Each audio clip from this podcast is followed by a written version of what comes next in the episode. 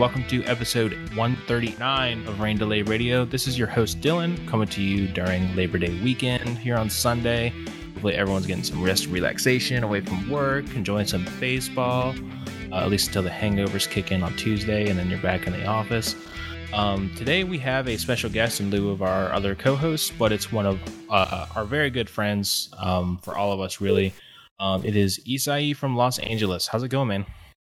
I'm good. I'm good. Um, hanging in there, you know, trying to enjoy baseball, I guess. You guess, yeah.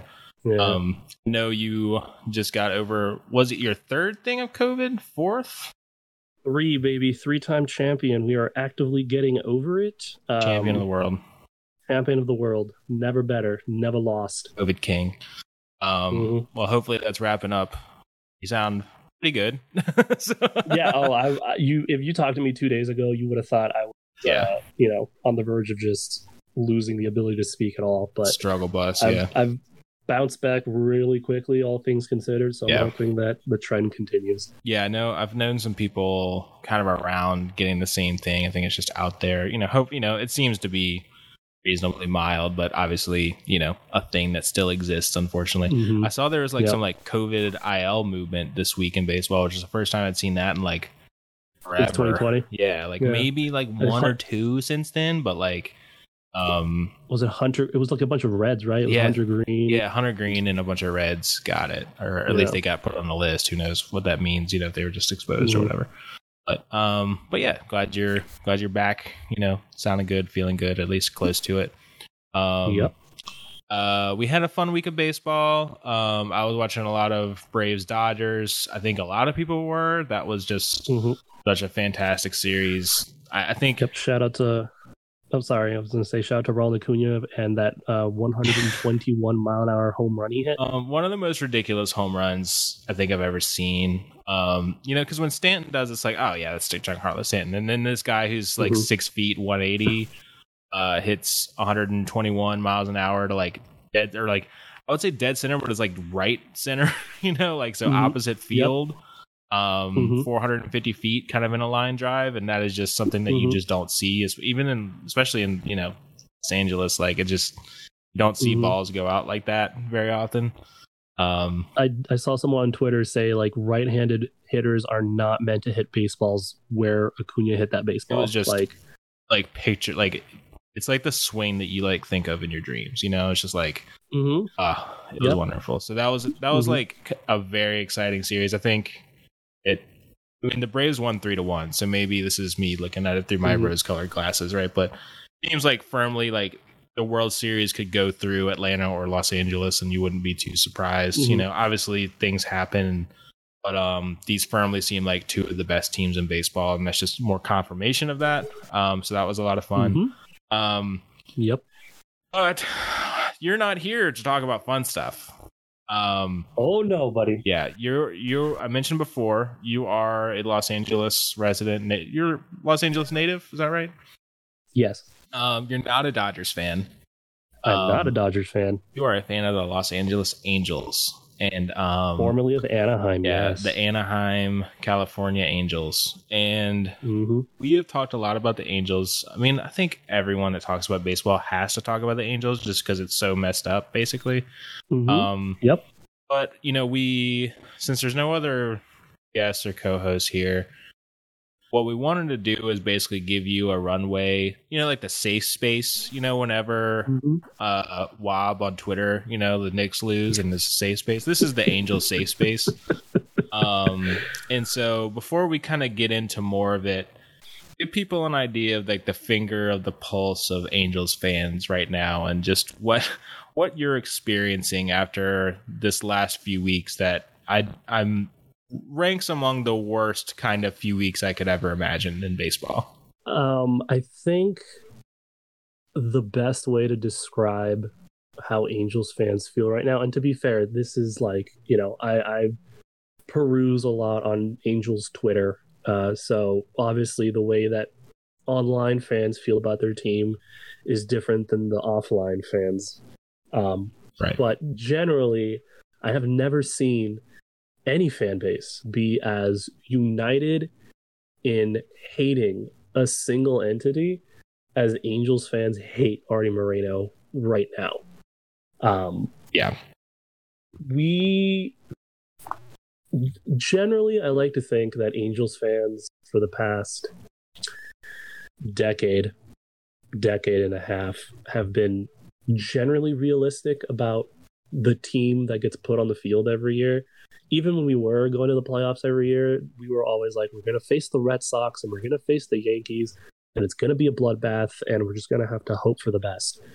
Um, and going, you know, now like we recognize that we have, we had not only like the best player that our organization has ever seen in Mike Trout, but possibly the greatest player of his generation. And then we added Shohei Ohtani. So and then you got one that was and better. then we got and then we have one who's truly just like a historical. You're never going to see anybody like this ever again type player. Um, and so we recognize that we had these talents on our team while still also recognizing that everything around them was basically designed to fail at all times and nobody has seemed nobody that works for that organization that works in the front office seems to be able to figure out what is wrong that can be fixed so we don't have to be dealing with every narrative and every you know butt of the joke and just like the absolute stench of losing that the organization has now. Um so generally i would say angels fans are in a place where it's not even we're not even mad anymore. It's just like we're just watching it kind of burn in front of us. And we're just kind Yeah. of hoping that it's you know not just gonna kind of fall apart for no reason. We have no reason to believe that something good will come out of it because it never has but there's just like that somewhere in the fire there's an inkling of hope that maybe finally Yeah. somebody somewhere's gonna wake up and be like wait how do we fix this like a like a breaking point, you know, like because it's just like it feels like it's been the same story, like different people, Mhm. right? And it- like Joe Maddon, uh, Shohei Ohtani, you know, Anthony Rendon, Albert Mhm. Pujols, Mike Trout, like Mhm. different kind of figures, kind of in the muck. Uh, Justin Upton, you know, um, whatever it may be, uh-huh. but it's all the same result where you have generational talent and then pretty much everything that can go wrong does go wrong Uh-huh. in some form. Yep. And you know is this the rip the band-aid off straw that rode the camel's back whatever you prefer. Hmm is this enough to say okay we can't just ghost along and do our angels thing anymore but we have to think about the most drastic changes we could possibly imagine. Um and maybe that comes with Ohtani leaving and whatever comes with Trout because I think that's you know kind of a question now is you know is it make more sense to I mean I don't know how much trade value he has which sounds absolutely nuts to me. Like I think I, I still trust the talent but it's so many injuries at this point. Like, to be fair he's in his early 30s he's i think 32 now Yeah. he hasn't had he hasn't played a fully healthy season since like 2017 i think or 2018 um and even then i think there was the was it 2018 i think where he like you know tore a muscle in his thumb sliding into second base in miami. Right. Um, just totally jacked everything up. and just completely jacked his finger up and he was out for like six or seven weeks. Um and this is a tangent but i remember specifically during that time period andrelton simmons became just like the most amazing player of all time. I don't know how that how that worked but um shout out to andrelton simmons. Um love that guy. uh, um but you know he for one reason or another he just keeps getting hurt. And it was you know it's freak thumb injury. It's the broken hand in san diego earlier this season. It was the debilitating back condition that we discovered he had last year. Uh the muscle that he the the calf that he totally didn't tear even though he absolutely did because he missed the rest of the season with it in Mhm. 2021 i believe it was he's injury prone there's just no way of getting around it he's he's injury prone um and he is owed a lot of money still i think he still has another seven years left on his contract at like Yeah. 36 million dollars or whatever it is Yeah. um there aren't a lot of teams that can afford it want to trade for that sort of deal no Mm. matter how good he is Um, but I will say that for the first time since he became an angel, it feels like he's actually starting to ask questions. Because he did, you know, he did that interview where he's like, "Yeah, like I'm gonna have conversations with the front office to figure out what it is Right. that we're doing." It's like he's never said anything like that. It's always Yeah, been, you know, totally they're doing- committed. they're doing their best. I always talk with them. They always keep me in the loop. You know, I'm excited for what they're doing. I have trust in them. And for the first time, he's like, "No, I'm gonna like what? What are we doing? Like, what? What's the plan? Like, what? What are we gonna do moving forward?" Do I wish he would have done this four or five years ago? Absolutely. Is it better now? Better late than never? Also, absolutely. When you Yeah. face the prospect of losing just the greatest baseball player we've ever seen in Shohei Ohtani, while also losing the second best baseball player of this generation in Mike Trout in Mhm. the same offseason because you couldn't figure out how to properly run your franchise, How to win with the best players of all time. you you can't like um you just gotta that's it. You you gotta blow the whole thing up and just start from scratch again. There's Try there's again. no other option. There's no other option. You gotta go nuclear at that point. Like just cut Anthony Rendon at that point. Like trade whoever for whatever Yeah. you can get and just like call up everybody from double A at that point. Yeah um, you know, they got some players, you know, and we'll we'll talk more about know maybe the specifics about the current situation and Mm-hmm. um the what the reasons they are where they are. Mm-hmm. Um, but yeah, it just you know, unless all of these guys who are you know your Nol- Nolan Schanuels of the world, am I saying his Yep. name right? I think so. I think you are, yeah. Um, it's close enough. And then you know Zach Neto at least seems solid. You know, you got Mhm. some pitchers, whatever. Um, you know, there are guys here that can be part of another good team in the future. You know, like any other team would start with some form of foundation, right? But Yeah. um, it would require such a drastic shift for them to be able to do it with Mike Trout on the team, you know, Mhm. and it's just to the degree it's just like it it feels impossible, you know. If if he couldn't do it with Shohei Ohtani, then you know Yeah. it's probably not happening. if you can't do it with Mike Trout and Shohei Ohtani, you're not doing it without either. Yeah, Like, And, this team, this team is not built as much as uh, you know, as much as there's been so much about like, oh, we got to build depth and we got to do this and we got to do that. Like Yeah. the team around those two guys is just not built to be able to be successful on its own without them. yeah, Um, and I feel like that's pretty evident in how the season kind of went pre and post Trout getting hurt. Like if one of them is out, then the other one's on their own, and then the team just kind of falls apart after that. yeah. And you could see them easily plugging into any other team and that not being the case. I mean, this is just using my own team, you know, 90 win team as a you know example here. But you know, the Braves, if they had Mike Trout as their everyday left fielder and DH, and he missed half the year, they're still winning 100 games. Mm-hmm. like it Yeah. doesn't matter, you know. Like Yep. they have enough guys. You know, if the Dodgers had him, if I mean, even just look at like the Astros, the Rangers. You know, lots of these Mhm. teams that have like real flaws, but Mhm. like they can put in, you know, Jake Meyers, Chas McCormick, you know, Travis Jankowski in Texas, like random guys. I mean, I mean that's not a good example, but you know what I mean. Like, yeah, but they have enough guys on the team where the lack of one star for like even a portion of the season doesn't just completely sink everything they're ever doing. You know, and it's not like they're ever successful with them playing either. You know, I mean, there's like bursts of it, but Mhm. it's so limited and so small. Um, so my task for you as you were coming on today, uh, Mhm. rather than just a pure rant, which we could, you know, we, we're solidly in there, but Yeah. I wanted to give your ranting some structure. Yeah. Um, and so we're both fans of the Dan Le Batard show, so I think we both imagine it in kind of the same way of a top ten list, like a power Uh-huh. rankings of uh, the most depressing Angels things of the past few years, just broadly Angels sadness. Um, I limited it to the last few years of like kind of the Ohtani ish era, you know, because it feels like Mhm. that's the part specifically that's coming to an end. Obviously, we can rope in some other things that kind of came about maybe vaguely at the same time or in similar times. Um, yeah. I threw a bunch of topics at you. There was a shocking number to Mhm. like dig through. Um, Uh huh. so I gave you a top ten list to kind of sort through, and we'll go through those. I did leave out Mhm. Tyler Skaggs. Um, Mhm. obviously, like a lot of these things we're going to be talking about are just like angry baseball things, and that is just like Yeah. a actual human tragedy, even if it involved like some like um, negligence on the part of the organization or the people around. Mhm. Like, it's just not fair to like you know talk about Yeah. it in that way. So I wanted to get that out of the way quickly. Obviously, Mhm.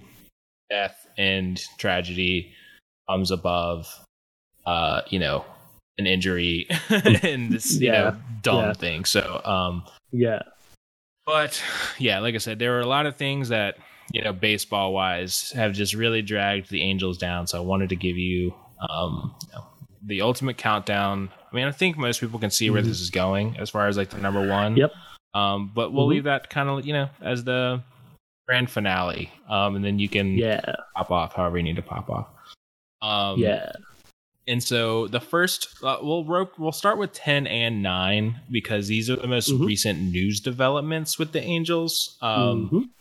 At ten, we had Max Stassi being put on the restricted list, um, and it, otherwise this wouldn't matter. But it's the it's the Yeah. timing of it. This happened today, right? Either today or yesterday. It did. Um, it happened today.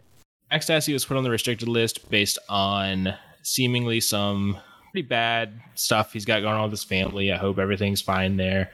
Um, I, I Mhm. think it's been kept quiet, but obviously it's you know it's a big of a deal that he has stepped away from baseball for a little while. Um, Yep. And then a reporter came out and said, "Well, this takes them under the tax or like the like um that line, the luxury, tax, line." Yeah.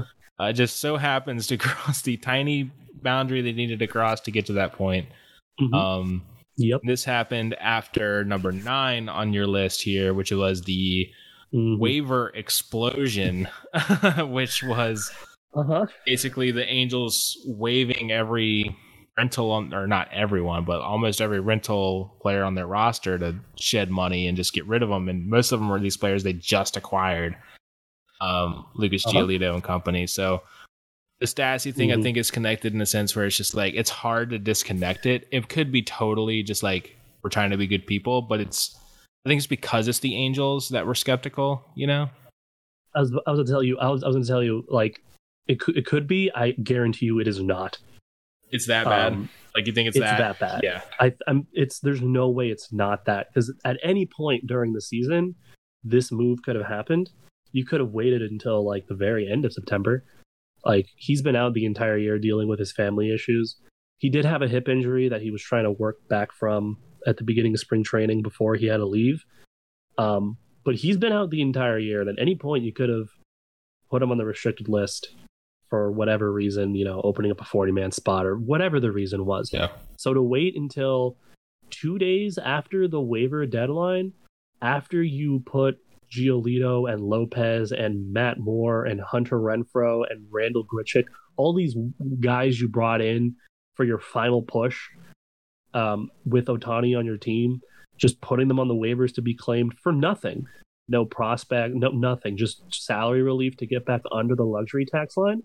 No, the Stassi thing was not you know a coincidence it was entirely the point i don't know you know in the in the uh, release or the press release that they put out apparently there's like yeah he like he said you know he could come back but he chose not to i'm not even i don't even know if i buy that specifically it might have just Mhm. been like hey max we're just gonna put you on the restricted list oops sorry We'll like figure this out. Yeah. I- well yeah like i don't i don't know you know long story short Max, no that was pig. entirely intentional yeah, yeah, no, like we, Max, you don't understand. Okay, we cannot just get a fourth round pick for Shohei Ohtani. It has to be a second.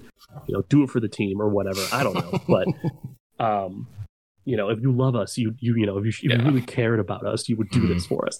Um, so no, there's no way it wasn't. There's Yeah. no way it's just a coincidence. Like it was entirely a purposeful move just to save yeah. three hundred and fifty thousand dollars or whatever. And the waiver thing, I think, happened after last week's episode that I think Pat and I re- recorded, um, a couple of them. And it was just, it was the talk, it was so much fascination because, like, I don't think any team, I don't think we expected any team to just like come out and be like, well, we need to get rid of money. Uh, and here's some guys for y'all. You know, like here, here you go. Yeah.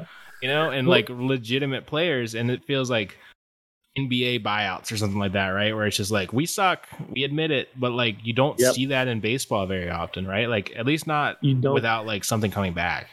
Exactly like you don't see it at the waiver line, like the waiver deadline. You see it at the trade deadline where it's Yeah. like, okay, this didn't work. We need to get we got to get things like we got to get players or prospects for the players that we have. Like we have to get whatever we can get. That happens in July heading into August, not August heading into September. Um, it's just I've I don't think there's ever been such like a brazen attempt to just shed money as trading for someone at the deadline and then a month later putting them on the waivers. Like it's so so like such a whiplash sort of like you're all in, but now you're trading away the players that you gave up your best prospects for like three and a half weeks ago. Um, and there's been a lot of like, I don't want to say a lot, but there's been some speculation like, oh, like what, who made that decision? We we know who made that decision. That was it was Arte Moreno. Um, All right, Perry.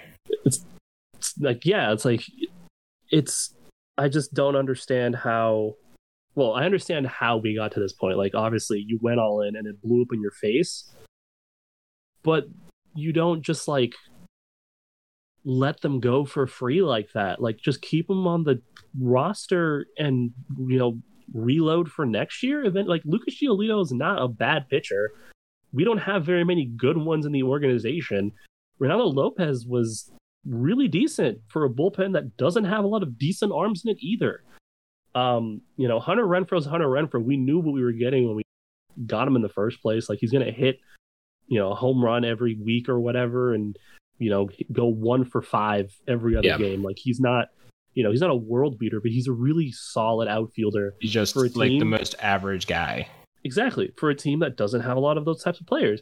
Matt Moore was having a pretty decent season himself for a bullpen that doesn't have very many good pitchers in it. Like these are players that the Angels, evidenced by the fact that they were even on the team in the first place. These are players that the Angels always need every single year. It's just a guy who's just like league average or a little bit better. And every year, every Angels fan is like, we just need like guys. Like they don't have to be great. They just have to be better than the ones that we have. And all of these players were better than the ones that are going to be replacing them. And they just got thrown out there for absolutely nothing because Arte Moreno couldn't bear to pay like three million dollars in luxury tax next year or whatever the bill was going to be. Um, and we'll talk a little bit more. I think the you know the trade deadline activity will come up uh, in a few. Um, but we'll move to number eight on the list. I wish we had the Dan Le Batard sound effect. You know, um, I always play their show like while I'm like doing stuff around the house, and Mary Kate will just hear it like while it's just going off on my phone, and it's just the loudest thing. just the, the the horn they use is so aggressively loud and annoying, but it Yep. just fits the vibe so well. Um, so number eight, uh, had Albert Pujols and kind of his fizzling out.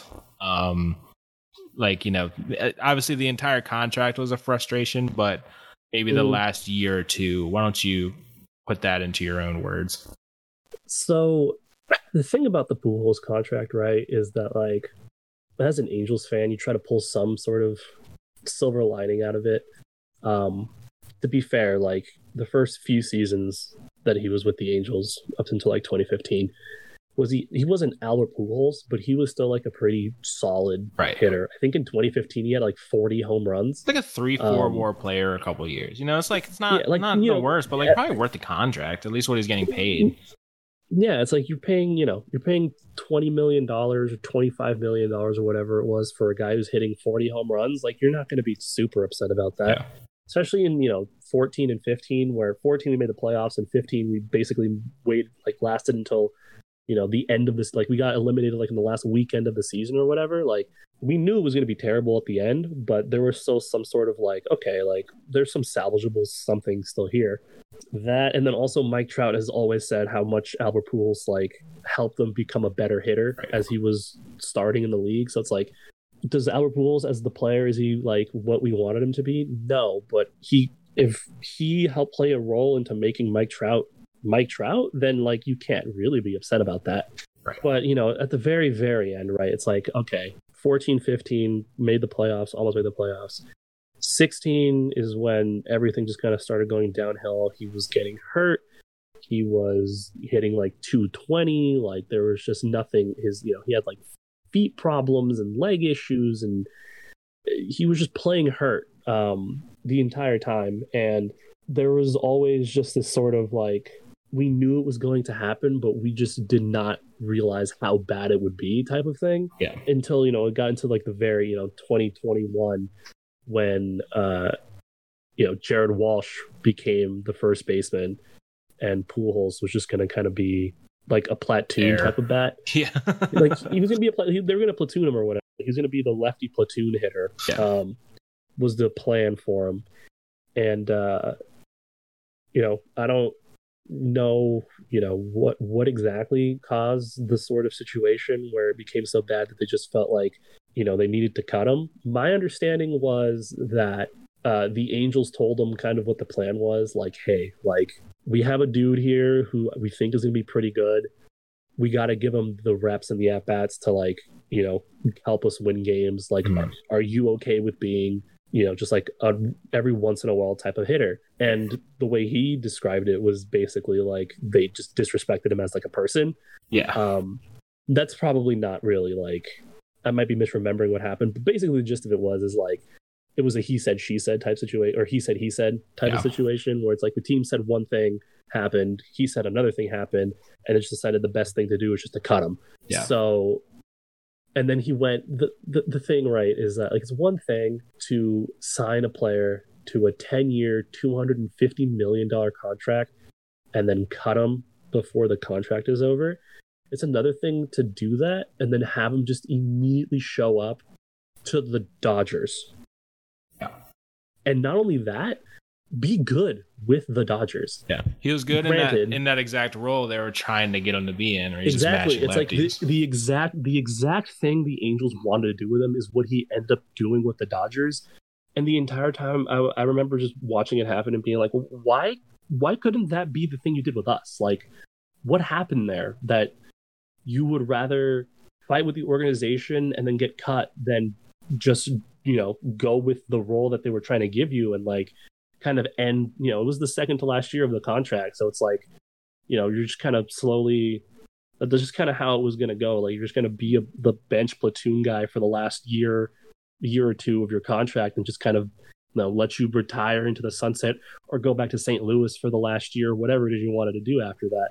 That pro again that is probably like another sign as to like the greater issues within the organization and i know cj wilson tweeted out like a few days ago like a whole thing about how like when albert pujols was like hurt in like 2013 with like his plantar fasciitis or whatever he asked the team to get him like special training equipment to help him rehab his foot and the team was like nah we're good um Good on that. so it's like I don't know if that that sort of tension's always been evident. I do remember there was a story that came out in 2013 that during the 2012 season, he and Torii Hunter almost got into like a fist fight. Oh wow. because they called the players only meeting uh, after like losing to like I think it was like the Rays or something, and they were like struggling. And like you know Torii Hunter had been on the team for that was his fourth season at that point, Mhm. and so and then Albert Pujols was like you know he was new to the team at that point, and they called a players only meeting, and Albert Pujols was trying to include the coaching staff in that meeting when the players didn't want to and so it kind of became like uh you know like a, a Pujols versus the team type deal Yeah. Right. And Torii Hunter was like trying to speak up and Pujols like shot him down and Torii Hunter like stepped up to him and like almost started to fight Right. um so like you know that's just one story i don't know how much changed after that or what but like everything about Pujols with the angels has just always been a general bad vibe Yeah. That's um, that's a good way of putting it. and the way it ended just is the most bitter taste in your mouth, especially after when he went back to St. Louis. I was gonna say the St. Louis part is a whole nother level where it's It was, like was just like cranking homers like you've Yeah. never seen before. Like, because ultimately the Dodgers tenure, he I think he basically was the same, mostly the same guy. I think he had like a tick up as far as like the power or whatever, but it was like Mhm. he was still like you know not great, but like usable. Um, yeah, But then once he got to the Cardinals and had his like real swan song, it's like, dude, like, are you serious? Like, like just to rub it into the Angels just a little bit more that he goes back to the team that you know he was actually great with, and then has Mhm. like a, the most legit like final year you could have imagined him having after being basically either bad or mediocre for the last seven years. You know, uh huh. I, I'll just say this: in 2022, in 109 games, he had an OPS of 895. That OPS was higher than any of the seasons he was an Angel. That's so wild. You know, he was the greatest player in baseball probably when he left When he St. signed, Louis. yeah, when, when he left St. Louis and signed that contract, At he least was the best hitter. the- he was, yeah. Well, it was, it was probably. I don't know if Miggy was. Miggy, like, yeah, like, but he was, like, he was getting it's it. at least a competition, you know. Yeah, like he he finished second in MVP voting in 2010. Like he, Yeah. he and that was after winning back to back MVPs in 08 and 09. So he was like the best. He was top five hitters in all of baseball when he left St. Louis. Yeah. Um, and then it just kind of immediately fell apart after that. The the again, I remember. I remember when I, I was in I was in French class in high school when I saw the the news that he signed with the Angels, and like you would think that Albert Pujols going to your team would make you excited. The first thing that I thought when I saw that was, what are we going to do with Mark Trumbo and Kendrys Morales? We already had two first basemen on the team. yeah. We already had two first basemen on the team. Like, what are we going to do with those guys? And it's like, like don't get me wrong, I'm happy we have Albert Pujols, but like, what are we going to do with the guys we already have Yeah. on the team? Some of the And few then- guys that actually look decent. I know, and like, and the other thing I remember too is that I remember it took him like a month and a half to hit a home run with the Angels.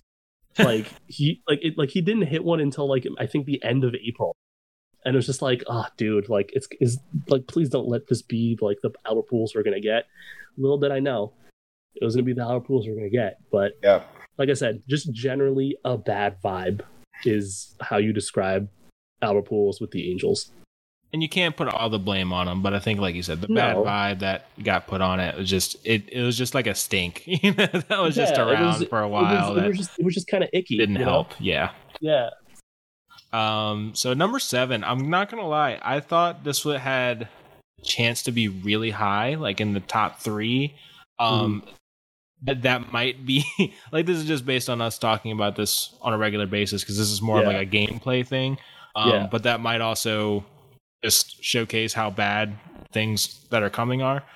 Um, Mhm. So this is just the Angels bullpen. Um, Yeah. yeah, and it's just yeah, I think that says it all.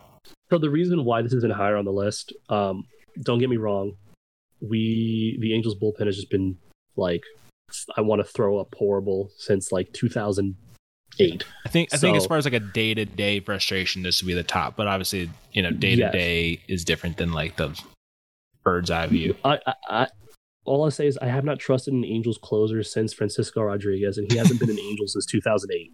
Oh So, like, it's just been it was him, and then after him, it's just been nobody. Like, Mhm. even when we had, I think Ernesto Frieri had like 40 saves in a year, but he would blow so many saves. Yeah, it was like a Um, weird, like it was that think- era of guys where they had a lot of saves, but like they were like low key kind of mid. just I bad. guess, They're just like they're so mid is the best way of describing Ernesto Frieri. It's not even funny. um, um, but the thing about the Angels bullpen is like the reason why it's not higher is a lot of when it comes to bullpens in general. And I, I, you know, we were talking about this earlier today. It's like so much of it is just like it's so wildly inconsistent year to year that you can't. I don't think anybody really goes into a season looking at their team's roster and being like, this bullpen is going to be lights out every single year. Like it's going to be, you know, we're, it's going to be great. We have it figured out. Like nobody has the bullpen figured out. Like you have a guy or two that you trust, and everybody else is like a question mark.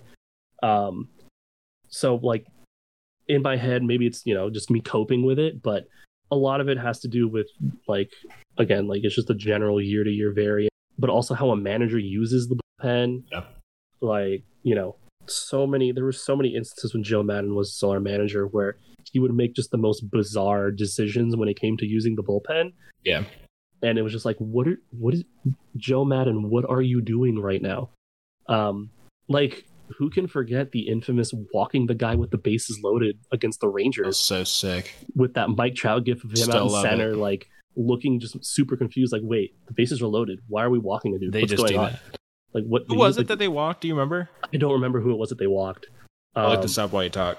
uh but I just it's like things like that where just kind of like what is going on like what are we doing right now It was Corey Seager, by the way. it was core okay i mean that's fair enough i guess I but get it. like, I But understand. it, it was a wild time. I, I think I remember we talked about it a little bit on the podcast, where like I think we debated like, I mean, because Joe Maddon kind of, you know, he had his He- quirks. Um, he, he's a wonky manager he has a Yeah. weird way of kind of you know managing his team but Yeah. that that was just you've i've the only time i've ever remembered seeing that was when it was barry bonds in the 90s where they walked him instead of letting him hit a home run they just walked him instead. Um but it was an entirely different situation. That was in the ninth inning and we were like in the third like Yeah. um anyways um and like i said like the bullpen thing is just like i can it, it's difficult because like you you know like we signed aaron loup after he had like that era of like you know Yeah. 0.07 or whatever it was with the mets and he just you know kind of fell apart the year he got here or like mhm. y y y- there's just no like Raisel Iglesias even like we signed him to that extension and he was still like he had a there was like a period in time where he was just like super shaky like Yeah. he gave up that grand slam to Bryce Harper like Hmm. there's no you know finding consistent a consistent bullpen piece is you know it just doesn't exist like and if it does exist Yeah. they're a Hall of Famer uh so I can kind of live if you will with a bullpen being generally shaky none of them have been as shaky as the Angels one has been but Yeah. that alone is the reason why it's not higher. It's just because, like, even if we had all of the best relief pitchers in the league on our team, just the year to year change in how a reliever performs is enough to like make it seem worse than maybe it actually is. Yeah. Um, so it, this this is not me like, you know, kind of defending the the way this bullpen has been put together because it's been terrible. Yeah. But it's more so kind of justifying why it's not number three instead of number seven. I think it's just for me as a third party observer, it's just like every year they sign someone where it's like, okay, you can see this working out, you know, Mhm. or like, you know, like, hey, like this guy had a good year or whatever it might be. And then just inevitably they would suck. Yeah. As soon as they sign with the Angels. I think Carlos Estevez is one of the few that like he was good for most of the season. And I was wondering if they were going to like try to trade him or whatever. And then recently he's just fallen apart. you know, so it's just like even the guys that are like good, at least for a little bit of period of time, just don't pan out. That happened earlier this year. We had Jose Quijada closing our games to start the year. I remember year. that. And then he like blew two saves in a row to like the Royals and some other team. Like I was at one of those games where we went into the we went to the ninth up up one and he came out of it down five after he came in and like walked a guy, hit a guy, and then like gave up a home run or whatever it was. Like it it just constantly happens and there's like no way to explain what what it is that's going on to like make it so any reliever that comes to the Angels just forgets how to pitch. And I wanted to ask you real quick, since it, wasn't on the formal list, but you know, the managing situation always felt a little weird. You know, it started with Scioscia, who was just around for so long despite Mhm. the mediocrity, Mhm. and then moved on. Was it Joe Maddon to Phil Nevin, and that was it? Uh, it was Mike Scioscia to I want to say Oh, we it had was, Brad it Ausmus. was Brad Ausmus, Uh, I forgot about and Brad then Ausmus. it went to Maddon, and, and then, then it went to Nevin. Nevin because Nevin was the interim guy, and then they just kept him. Uh-huh. Like it's always felt like that. Like I mean, Joe Maddon felt like the guy where I was like, this is the swing they might have needed. You know, it felt like the Buck Yeah. Showalter thing with the Mets, and then that just it just didn't. You know, I don't know if you can blame him, but like how much.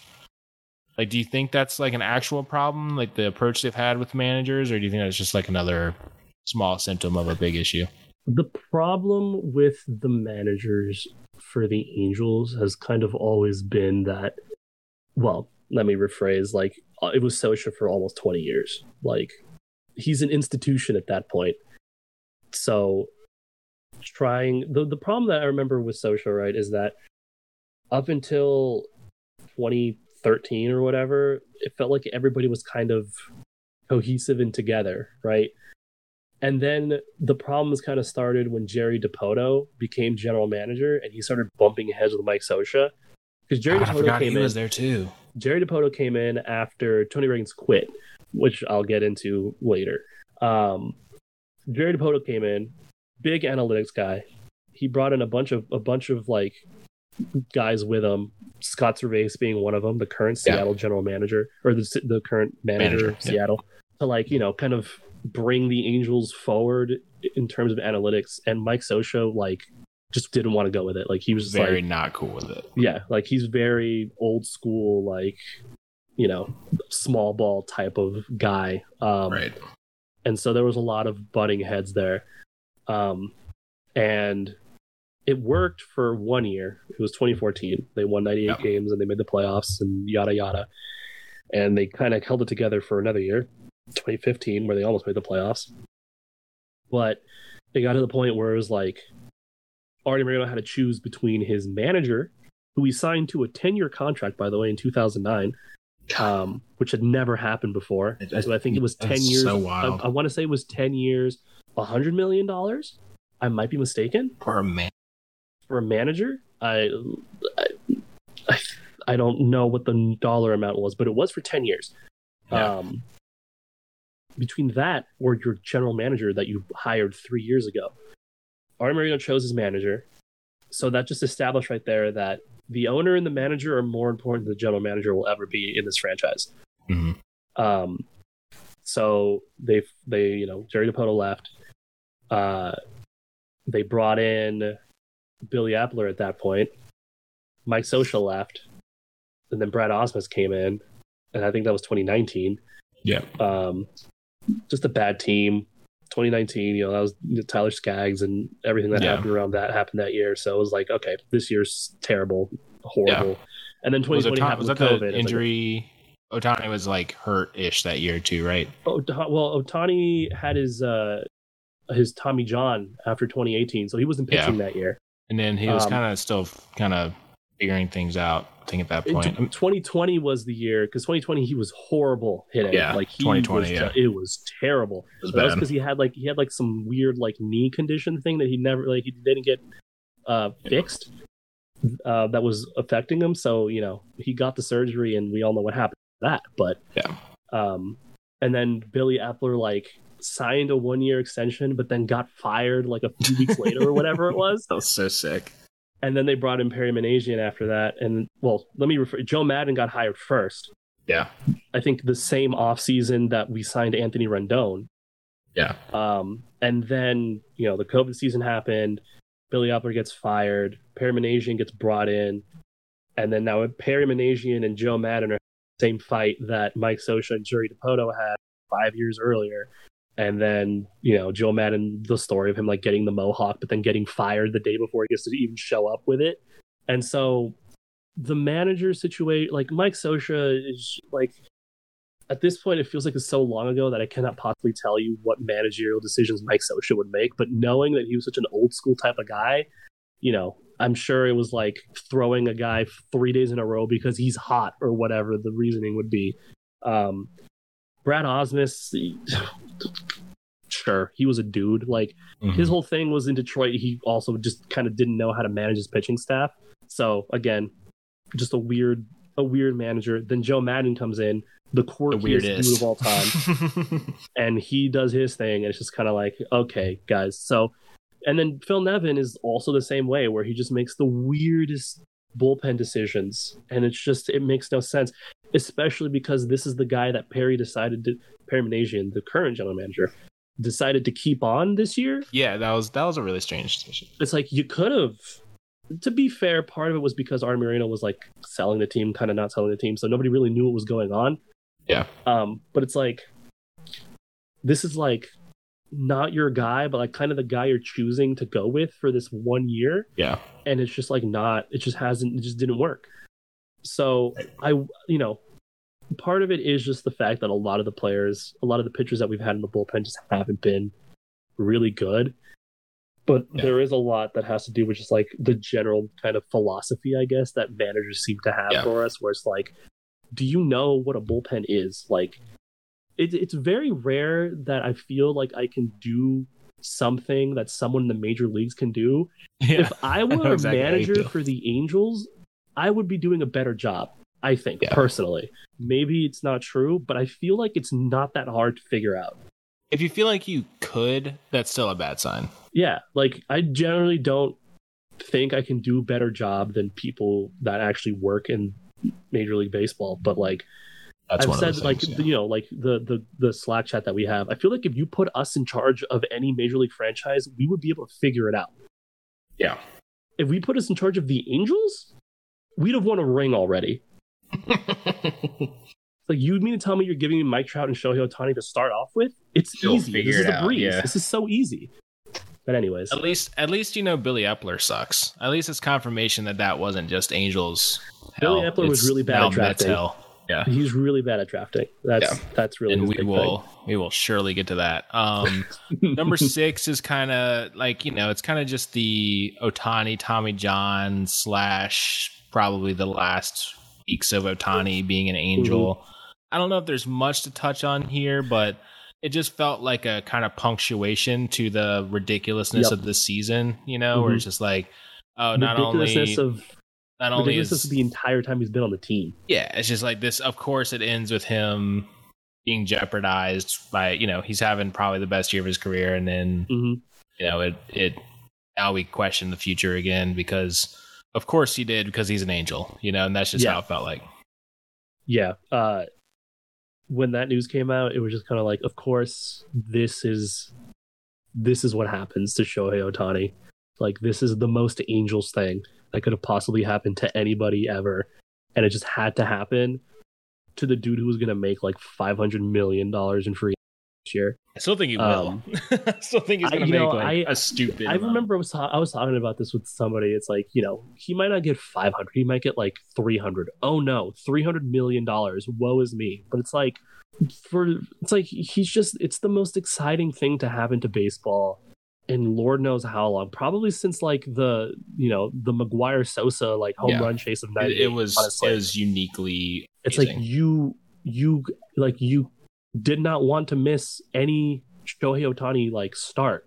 Like yeah, like you know you want to see him hit too, but it's like knowing that he's pitching and hitting in the same game, and he he's gonna hit tomorrow, and he's probably gonna strike out like eleven guys tonight, and maybe hit a home run too. Like it's just the coolest thing to ever happen. Like it's so awesome to watch, and to be robbed of seeing him at his like full capacity is just does it, it, sucks as an Angels fan because you know he's on your team, but it sucks for everybody who just likes watching baseball because it's like it's such a unique and cool thing that like you're probably not going to see again.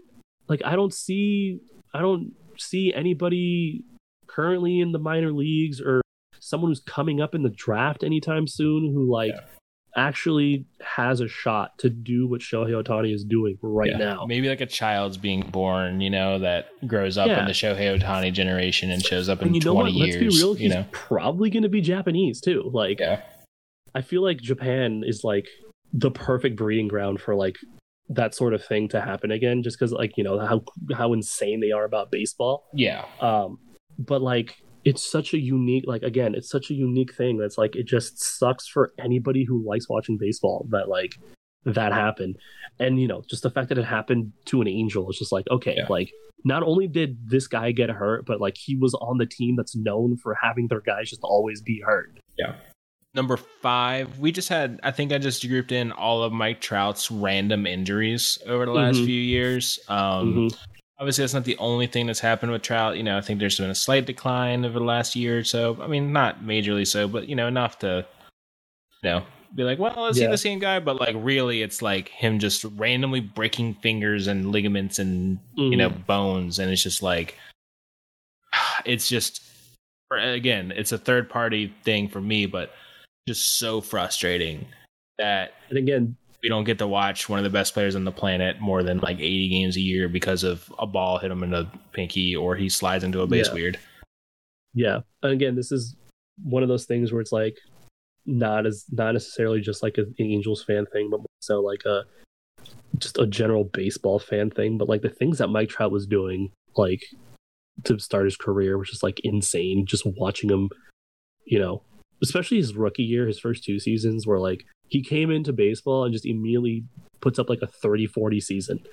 And he was one stolen base away from doing 30 50 Yeah. as a rookie. It's just like, all right, dude, like you're just you're just like the next big guy now. And like there you know, from 2012 to 2019, it's like there was no discussion, there was no argument. Mike best player in baseball. Yeah. Just plain and simple. Yeah.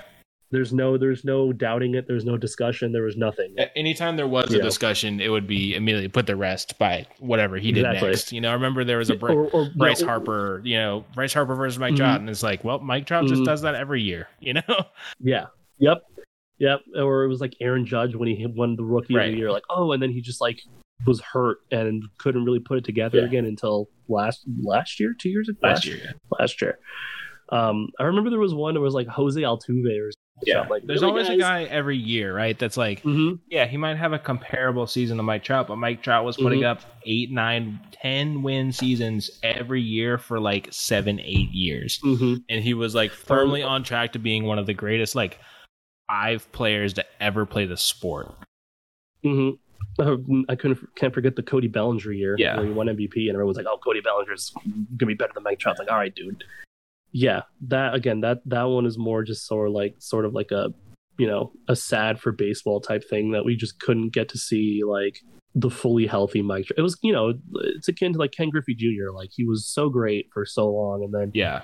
he just started getting hurt all the time and we were just kind of robbed of kind of getting to see like the proper second half of the career that Yeah. he deserved to have and we kind of wanted to see and you know there's still time i think for him to kind of get back on track but Yeah. it's really starting to get a little bit difficult to like expect not expect it but like kind of hope for that to happen the way things are going for him Right. Um, There's like a silver lining there, right? Where it's like, I mean, every time he's played over the last four years, it's brilliant. You know, this Yeah, this year is the only time he's looked human. mhm. Um, but his expected stuff is all amazing. Still, he still hits Yeah. the ball as hard as anyone, makes as good contact as anyone. He still Yep. strikes out a bit, but that's just who he is. How he's always Yep. been. Mm-hmm. Um, but like the plate discipline's unreal. You know, Mhm. the power's great. It's just, he just hasn't been on the field. Nope, he just can't stay healthy for whatever reason, whatever freak injury. It just, it, it, it you know, you just kind of, there's nothing you can really do about it. It's like that, just it sucks. Like, and it's just kind of that's how it is. And I, I can only hope that he manages to stay healthy and that these sort of freak injuries just kind of stop happening to him. But it, it's getting, it's gotten to the point where it's like it's not a freak injury if it happens every single year. You know? Yeah. Um, number four, this is getting back into this year specifically, um, was the trade deadline and just the insanity of moving all these top prospects for Lucas Giolito and some other, you know, kind of replacement guys and Mm-hmm. Veterans. And then, uh, what do they lose? Like six of sevens or like, you know, just like immediately tanked like so fast that it was just like, oh, wow. Yeah. Um like I, I think I mentioned this already, but like the just the whiplash of going all in to just completely giving up within three weeks, like is insane. And honestly, I shouldn't be surprised that the Angels fell apart the way they did, because that's just kind of what they've been doing for the last 10 years. But it's still just like unbelievable how quickly it went from we're like four and a half games out of a wild card spot. Let's go for it. To Yeah. we're like 10 games under 500. I don't want to pay the luxury tax anymore. Get rid of these guys. I don't know if Perry Minasian is going to survive this offseason. I have no idea what is in store for the guy. I have no idea either. Yeah. But I will say, um, and this is, you know, obviously like he's been very aggressive with his call ups. We know that. Like Nolan Schanuel being drafted, like being drafted and then four weeks later being on the team. He so far, like I have not been upset with the draft choices that he's made as general manager of this team. He's so far, anyways, it hasn't been that long, but it feels like he has a really good eye of, of evaluating draft talent. So in that sense, I'm like okay with him, you know, knowing who we can kind of trade and the pieces we can give up to make the team better without, you know, completely destroying any semblance of the farm that we have. That being said, trading away your two best prospects for two players you cut functionally three weeks later, there's no defending that. There's no good way of looking at it. Like that's just it's a a boneheaded move to do that to a team that is known for not having a good farm system in the first place. To just kind of do that and then get just kind of you you you traded away what we have left for nothing. Truly for nothing. For four mediocre starts from Lucas Giolito or whatever it was. Reynaldo Lopez throwing a hundred mile an hour fastball like seven times, and then that was it. And now they're on they're in Cleveland now. Like, um, uh, there's no defending that, and I, I, I, I, I so desperately wish I was in the room when the decision was made to put all those guys on the waiver wire. I want, I just, yeah. I just desperately want to hear what the reasoning was to just do that. I need I need like a giant athletic article mm-hmm. of just like the inside scoop on that month. I desperately you know, like acquiring those guys and then having to put them on waivers a week later uh-huh. or two, you know, whatever, a few weeks later. Yep.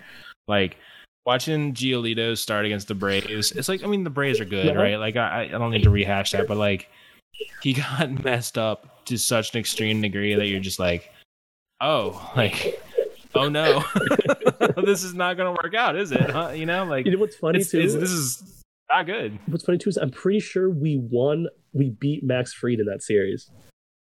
If I yeah, remember correctly, you definitely won a game. We won a game, and it didn't look like horrible, but it's just like we, we this, you know, the Giolito thing looked terrible, and then it just never found any momentum no, at all. No, it just completely fell apart.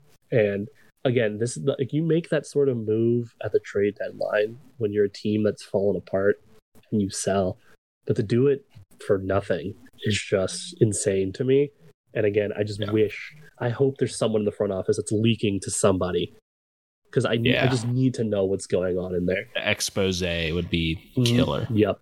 Um, number three, uh, I gave you the Anthony Rendon contract. Mm-hmm. Um, I think you can expand this out to just the way they've spent money mm-hmm. um, for a long time. But Anthony Rendon is kind of like the current king of this, mm-hmm. you know, where Anthony Rendon, you know, I saw him playing in LEs for so many years.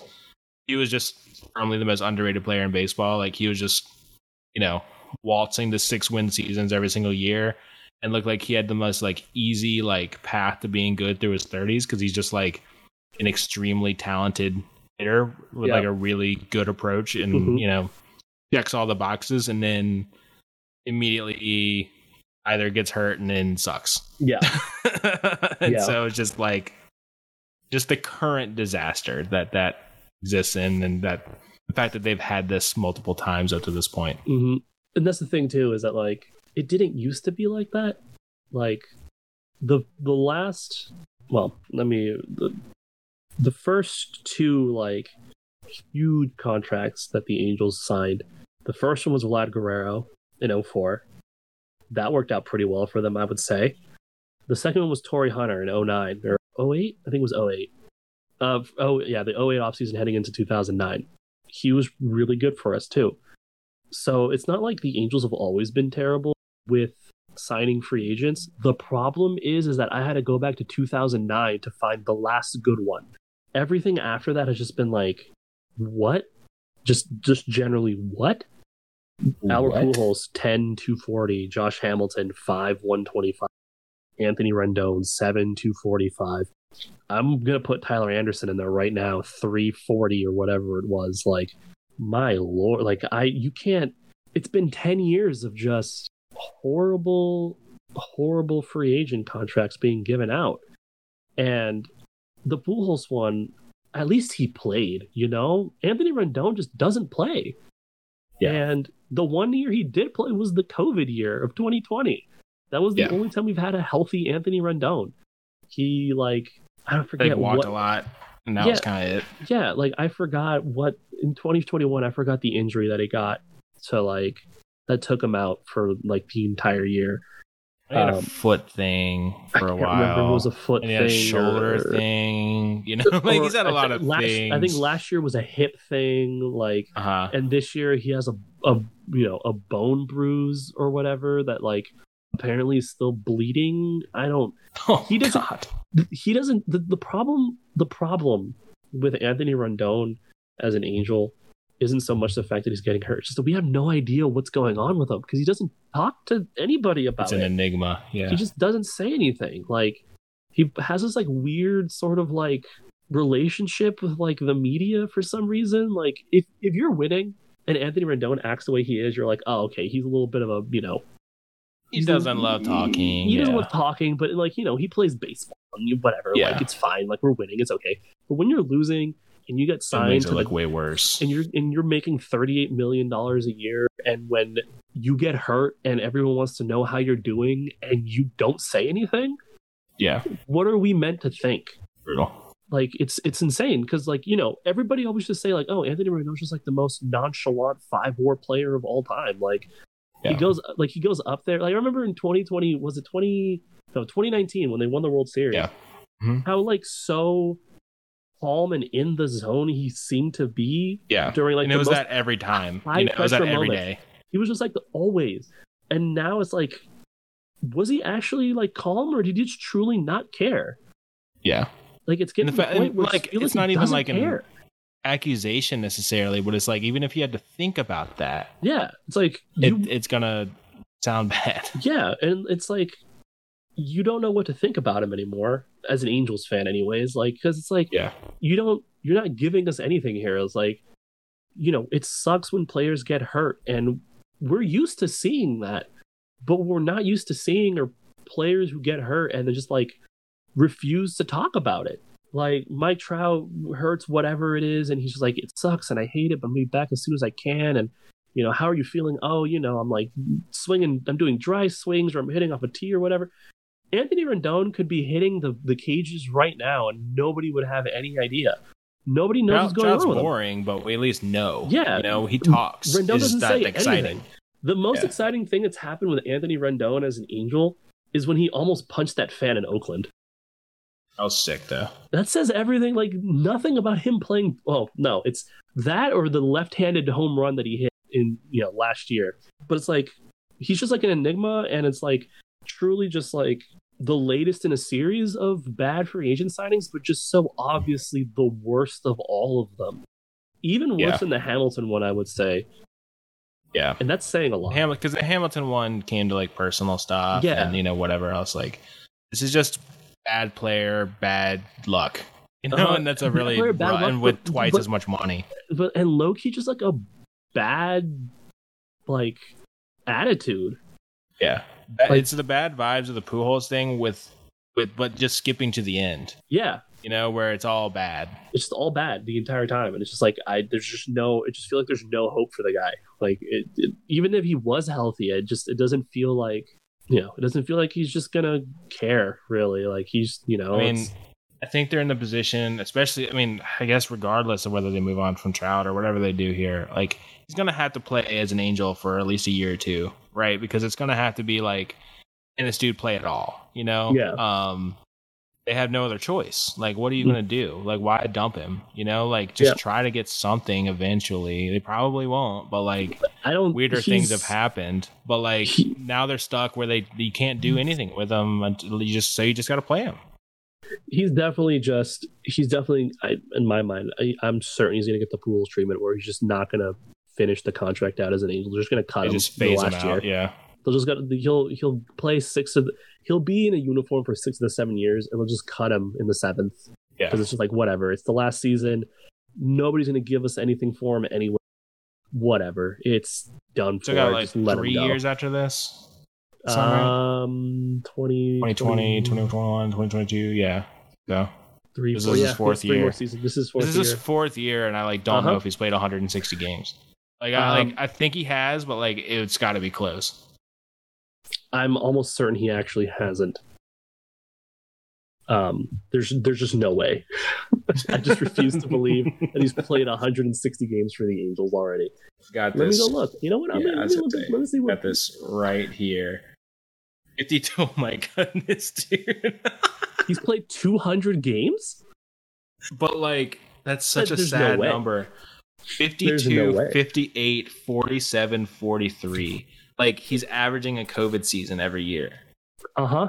Like We're paying that's 38 nuts. million dollars a year for Yeah. a COVID season every single year. and like the 200 felt high you know like jesus um number two earning the silver prize of just general failure and sadness is Mm.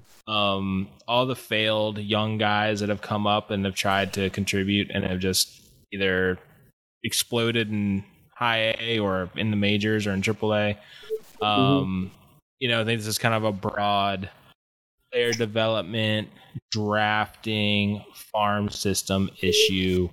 Um, I, I put down Jo Adell being kind of like the he's kind of like the um, mascot of this, or like the team captain Mhm. of just like the guys Yeah. that never worked out, you know, for whatever reason, right? Guys that are skilled to the nines, but just cannot do anything with an Angels jersey Yeah. on.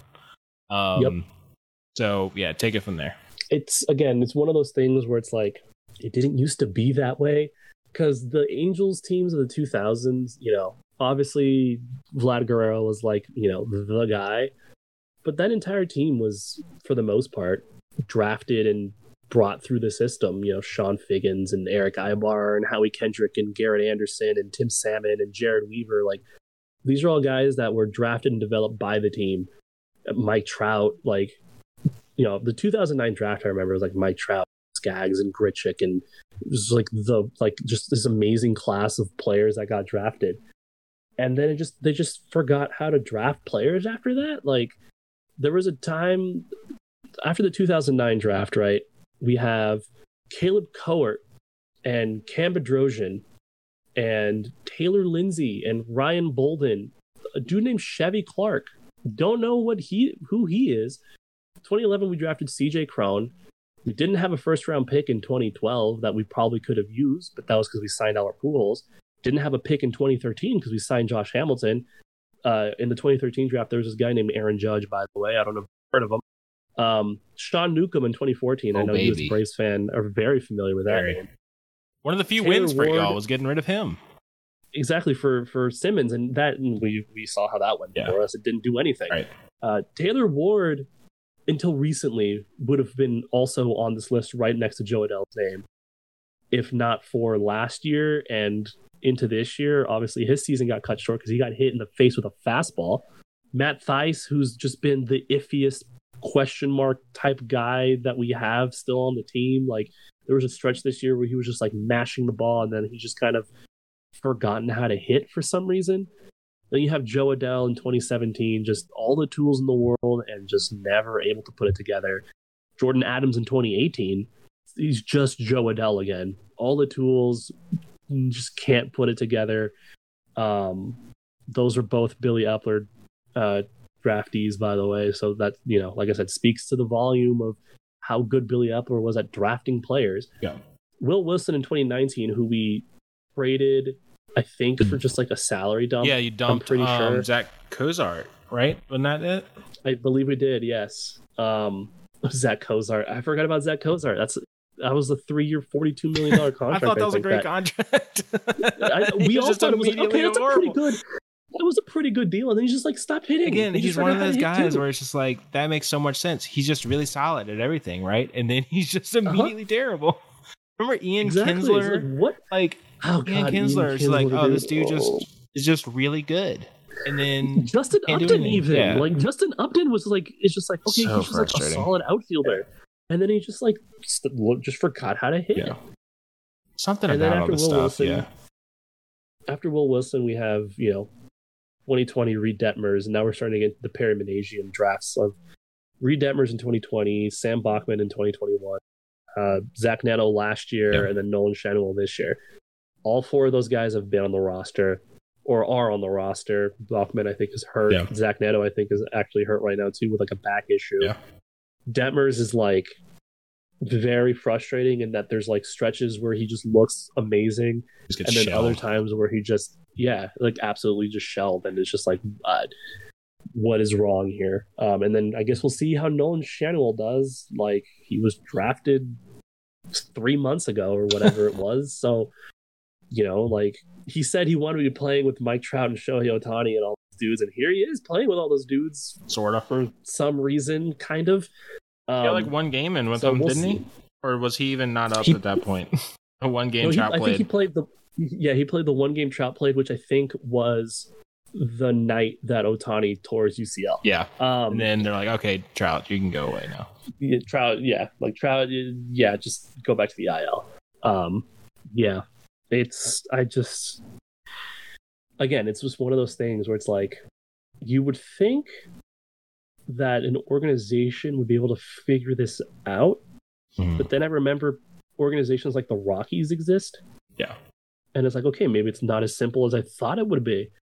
Sometimes And people just don't figure it out, actually. And it and it's difficult too, because it's like you can't it can't just be a thing like, oh well, you know, like it's hard to like build through the draft because like when you win a lot, you get the lower picks, which are the players that aren't as good. But then you see the Dodgers and the Astros and the Braves and the Mets, like Yeah. well, the Mets maybe not so much, but like the Dodgers and the the Dodgers and the Rays and like they're just always like a top five farm system while also winning 105 games with like Yeah. Mookie Betts and just like obviously there's a way of figuring it out. Like what Yeah. is it that the Dodgers do that everybody else kind of just can't figure out, you know?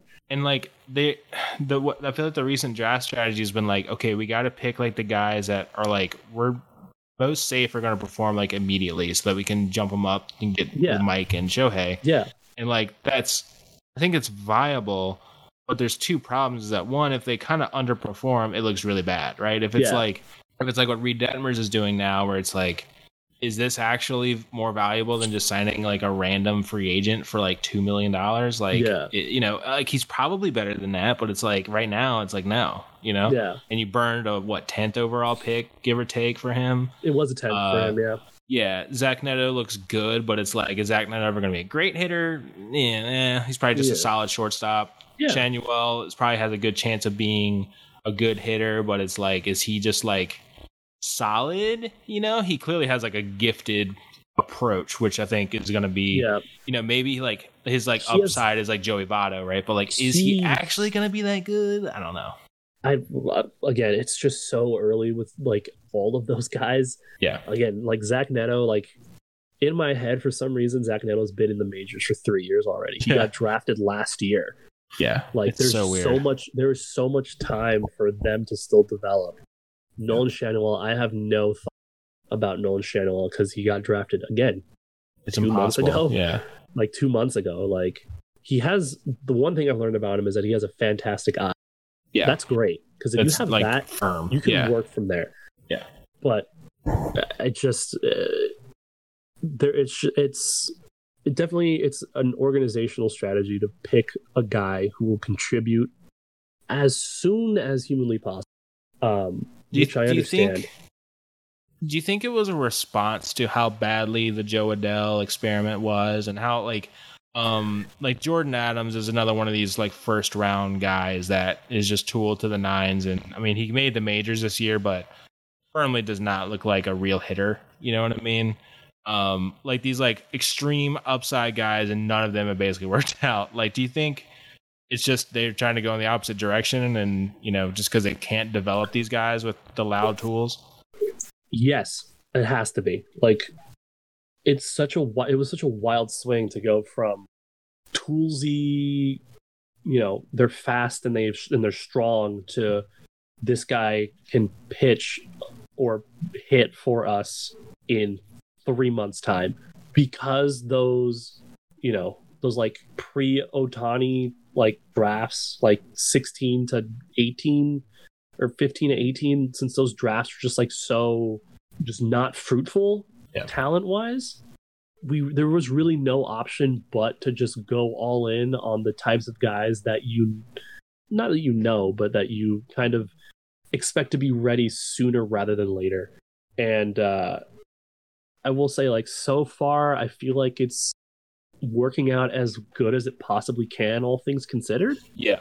like a league average drafting a dude a year ago and him coming in and just being like a league average shortstop you can't ask for really much more than that considering Right. he, I mean, he people played wait five years for that. yeah like he played all of like 40 games in the minors and now he's you know playing shortstop for this team that is trying to make the playoffs with these two guys that are like the best players of the generation or whatever like it's a lot to put on a kid's shoulders and like you know all things considered i think he's doing pretty well same thing with reid detmers like yeah he's been inconsistent but it's like there's just there just is something there that we're Oh, there. Yeah. it's like you just know that like with proper coaching he'll figure out a way to unlock it and just turn into like you know that guy like a very solid question- two maybe one type Yeah. deal Yeah. But it's just, you know, will that coaching ever Uh-huh. exist in Anaheim? nope And, you know, not right now.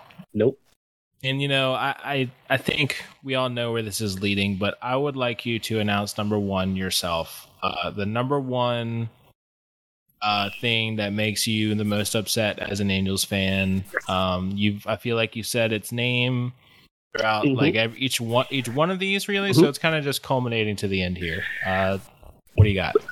the the worst the worst thing that angels fans have had to endure is arte moreno saying he's going to sell the team only to change his mind over the winter because he quote had unfinished business and i'm assuming I the assuming- unfinished business. I'm assuming that the unfinished business was to just finish tearing apart whatever hope we had left in our hearts as Angels fans.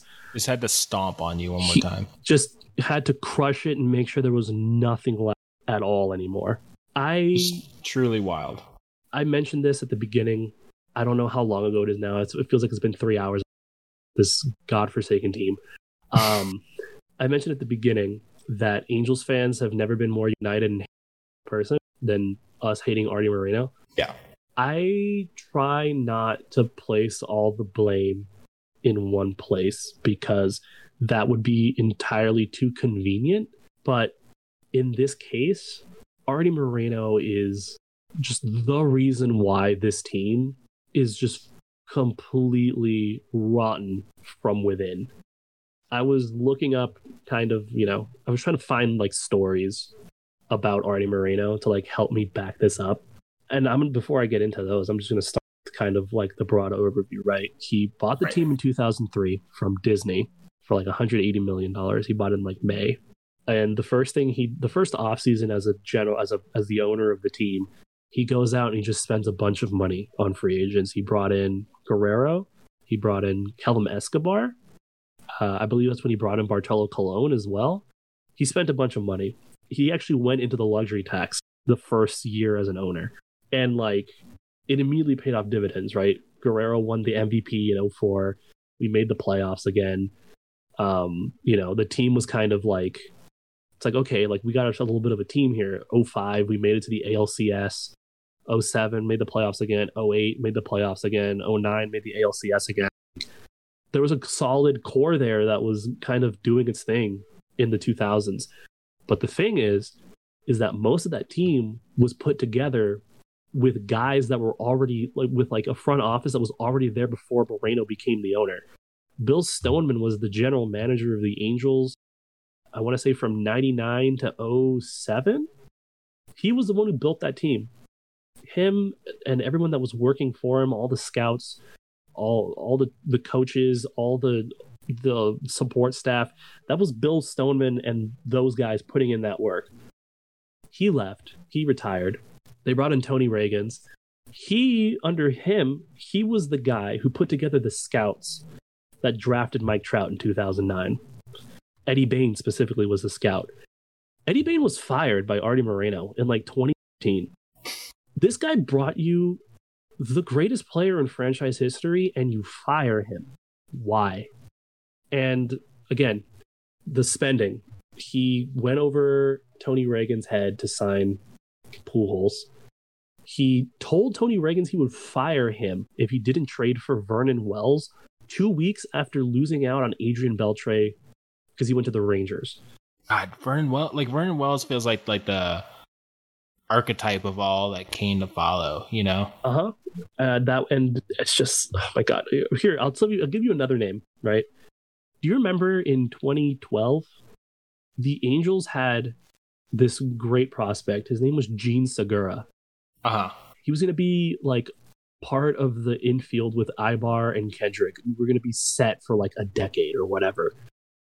We traded him for Zack Greinke.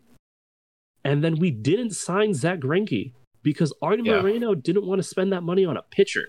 We went out He and signed like Josh Hamilton with y'all, instead. right? Like Greinke was like amazing with y'all, right? He was, if I remember correctly, he was like he was like good. Obviously, like he Yeah. went to the Dodgers and became just like you know, him and and Amazing, and and Kershaw were like the two greatest pitchers in baseball for like three years or whatever it was. But he came to the Angels, and he went six and two in about eighty nine innings. He struck out seventy eight guys. That's really good. That was really really good.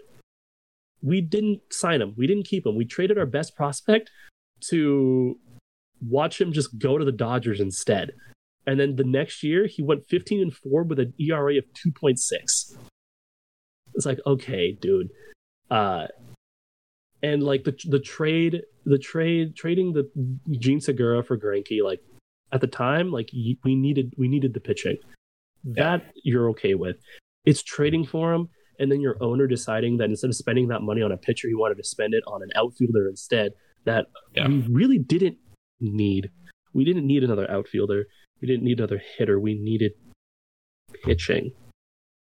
You've needed pitching this entire time, really. Even with pitching the like entire time. We needed pitching every single year since 2009.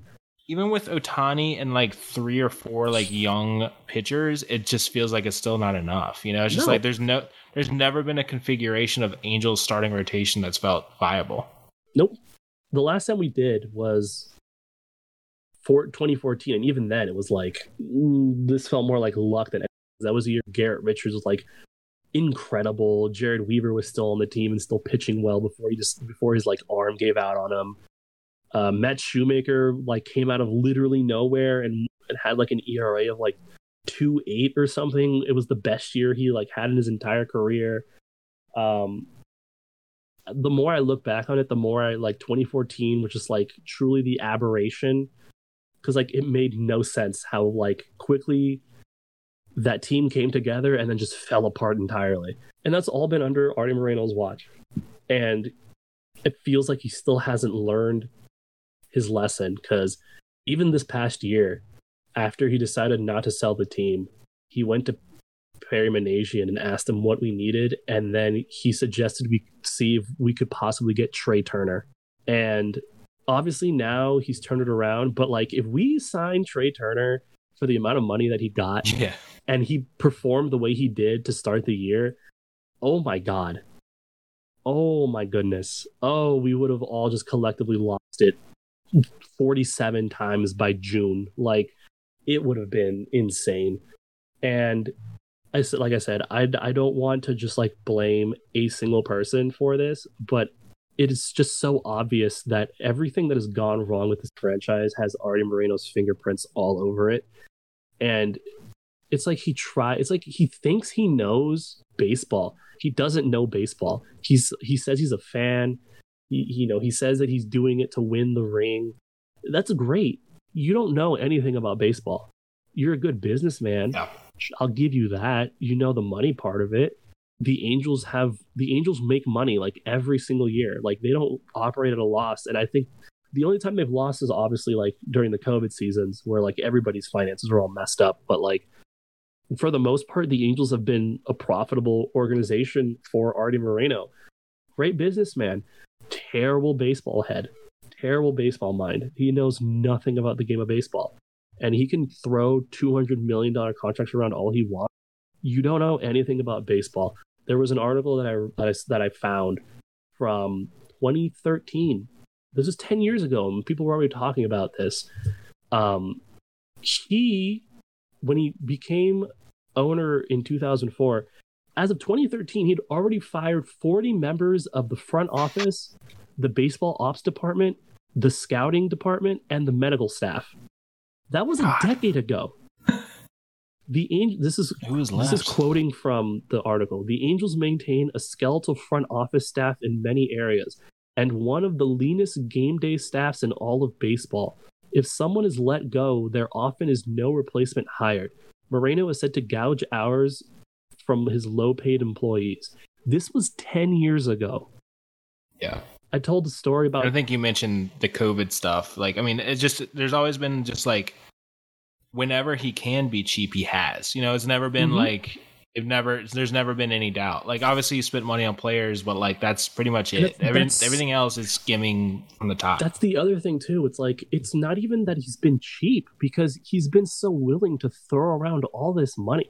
The Angels went into 2023 with a record payroll for for the franchise. It was like 210 million. Like he's not afraid to spend money. It's just that for some reason he thinks that spending money on the major league team is enough when it's not enough. Everywhere else you look in baseball, you understand that like you need to build from within to be successful. You're a Braves Yeah. fan. You know this more than oh, anybody. oh yeah, Absolutely. You need to draft and develop. So that way, when you go and sign a Matt Olson, or you trade and sign a Matt Olson or a Sean Murphy, it's not because you need the talent so bad to stay afloat. It's because this is just the last piece that's missing. yeah, like you- are adding to something that exists already. You You, can't just like make that. Exactly. You're adding to the core that already exists. It's what he did in 2004. He had the core that already existed. He just needed that extra piece to make them a viable contender. And that was what Vlad Yeah. Guerrero was in 2004. He was that missing piece that need that they needed to be a viable contender. For some reason, that working out made him think that he was some sort of like baseball savant or something. Like yeah, I remember there was he, he he'd gone like three years without talking to the media. Like he just did not want to be interviewed or whatever. And so at spring training this year, he finally got interviewed. And when they asked him about kind of like the free agent decisions, he mentioned Vlad and he mentioned Torii Hunter. It's like if you again, I said this, if you have to go back 14 years for the last time right. you made a free agent signing that was worth it, you've done everything wrong. That's incorrect. It's evident in it's evident in you know the, the signings that we've done. It's evident in the the signings that we've made. It's evident uh, in the farm system. Like if you don't invest in the proper coaching and the analytics and the training and the development of your players in the farm system, you're not going to get anywhere. And it's not even so much that the Angels have drafted bad prospects. Part of it might be that there's, you know, they had some iffy sort of toolsy you know, holes in their game or whatever. But you can't miss as consistently as the Angels have missed without it being something beyond, oh, this player just wasn't it. Like, there's one of the huge things that the Angels have dealt with in the for like the last 10 years, um, basically after Mike Trout became Mike Trout, is that there's just been like report after report about how little the Angels spend on player development. They don't house the players, they don't feed the players, they pay them almost nothing. Uh, I think I forget the name of the player who came out and basically talked about how terrible it was to be a minor leaguer in the Angels farm system. I think it was in 2021 or something like that. You, it, it's like it's it's mind boggling to watch him spend 245 million dollars on Anthony Rendon, but then not care enough to spend like a million dollars on like housing minor leaguers during the season. Like it just does not make any sense. And the problem with that too is like usually when a team doesn't draft well and like it just kind of doesn't come together, the general manager is at fault there usually. We've gone through five general managers and the owner of the team. One of them was already there before he got there, so we'll Bill Stillman will take out of this. So it's been four. Tony Reagins left because you threatened to fire him if he didn't make a trade that was a horrible trade then and turned out to be an even worse trade than we thought it could possibly be. Jerry Dipoto quit because you chose the manager over him. Billy Eppler got fired uh, because he just underperformed or whatever. And now Perry like kind of about to go through the same thing where he's probably going to get fired. Maybe. Yeah. And like he's low key been like the best of the 4 Mm-hmm. Like Jerry Dipoto, like the you've seen how he's built the Mariners. Like it's very obvious that Jerry Dipoto was not the problem when Yeah. he left. Like it's Like not evi- to say he's amazing, No. but like the Mariners, knows what the he's Mariners are going to make the playoff. Like the Mariners are in first place, Yeah. I think. Right? Like tied. he's for he's brought the Mariners to relevance. Yeah. Like, that requires some you know work. we all thought the Mariners were cursed, and he managed to build a team that's going to make the playoffs. Uh, Yeah. Again, The second straight year, yeah. and you know the Angels are out here in fourth place, just in mediocrity for the tenth year in a row or whatever. You know, like it, it- you can't sit here and like think that oh it was Jerry Dipoto's fault, and oh no it was Billy Eppler's fault, and now it's Perry Minasian's fault. Like no, it's like there's only been one constant, and it's been Arte Moreno the entire time. Training staff, Mike Trout getting hurt all of the time, Shohei Ohtani getting hurt again and again, Anthony Rendon getting hurt all of the time. Everybody on the Angels is getting hurt all of the time. The training staff, like they're just, uh, I don't know what, who, where Arte Moreno got him from. I don't know what their credentials are.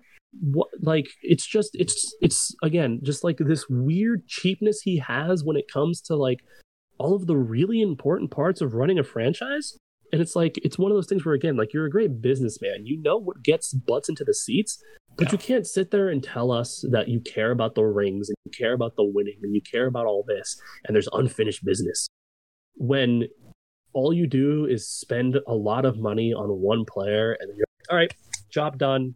Uh, we're all good. We're going to win 127 games this year and we're going to sweep our way to the World Series and it's going to be awesome and you guys are going to love me. Like, no, you, you can't, that's not how baseball works. You can't just do that like that. Like, you shouldn't have to go out and spend $200 million on a guy, not because he's like the the last piece that's missing, but just because you need someone to get people interested enough to show up to the baseball park and the, to, the, to the to the stadium in the first place to watch the game. Yeah. And I so desperately hope, as much as it's going to hurt me as an Angels fan, and as much as I'm going to hate having to read everybody's tweets about it and all the discourse is going to happen when it does happen, I hope Shohei Ohtani leaves. I hope Mike Trout asks for a trade.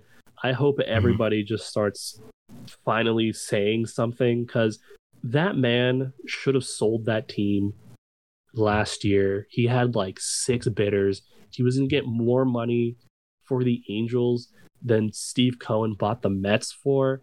Like, Yeah. he said he had like a few bids that were like three billion dollars for a team that hasn't made the playoffs since 2014. By the way, um, like you sell that team and you take your money and you leave and you go back to Arizona and you live the rest of your life with whatever money you've got because Yeah. his kids don't want the team. They they don't want to run the team. They want no part of it. So there's no reason to keep it in the family, if you will. Like there's no passing this on to your kids. Like they don't want it. They're gonna sell it, you know, if you don't. So like, what are we doing here? Why are you still here? You've you've done nothing for this franchise that any other owner could have done for the team. You the team was built before you. You got lucky. And every decision you've made since then just hasn't worked out for you. Never mind the Tyler Skaggs stuff. Never mind Yeah. the the the corruption charges with the city of Anaheim and the mayor and all that stuff and the FBI investigations. All of that withstanding, you've ruined an entire generation of Angels baseball for no reason. You've robbed us and the baseball world as a whole of seeing Mike Trout in the playoffs, of seeing Shohei Ohtani in the playoffs when they were still like in their prime, like in their prime. Like Mhm. just imagine, just imagine like 2017 Mike Trout in the playoffs, like at the Right. peak of Mike Trout. Imagine him in the playoffs. Imagine the 2019 Angels making the playoffs with Shohei Ohtani and Mike Trout on the same team. Imagine the imagine last year's Angels the ones that went 27 and 17. Imagine that team making the playoffs. Yeah. That would have been sick. It's crazy. Yeah. It'd be so sick to watch Shohei I mean, just- Ohtani start ALDS game one and then like pitch seven innings of shutout ball and hit two home runs in the same game because he'll do that. dude, it was so cruel. That, remember how this year started? This baseball season started two weeks before the season. Was that we had maybe the coolest at bat we had ever seen Uh huh. because it was them facing each other. Exactly. And we're like, wait a second, this is the first time we've seen either of them have a meaningful at bat. Exactly. like, you know what I mean? It's like, It's the first time, Ever, it's and it first was time we've seen electric. Shohei. It was the first time we've seen Shohei Ohtani have like a meaningful outing on the mound. Trout Yeah. obviously had the 2014 playoffs, but it's right. like but like, it's the first time in a was so decade we've seen him- You know? it was the first time in a decade we've seen him in any sort of like playoff setting. Yeah. It's like it was the coolest thing to see just- them face just- each other, and it just went downhill from there. Yeah.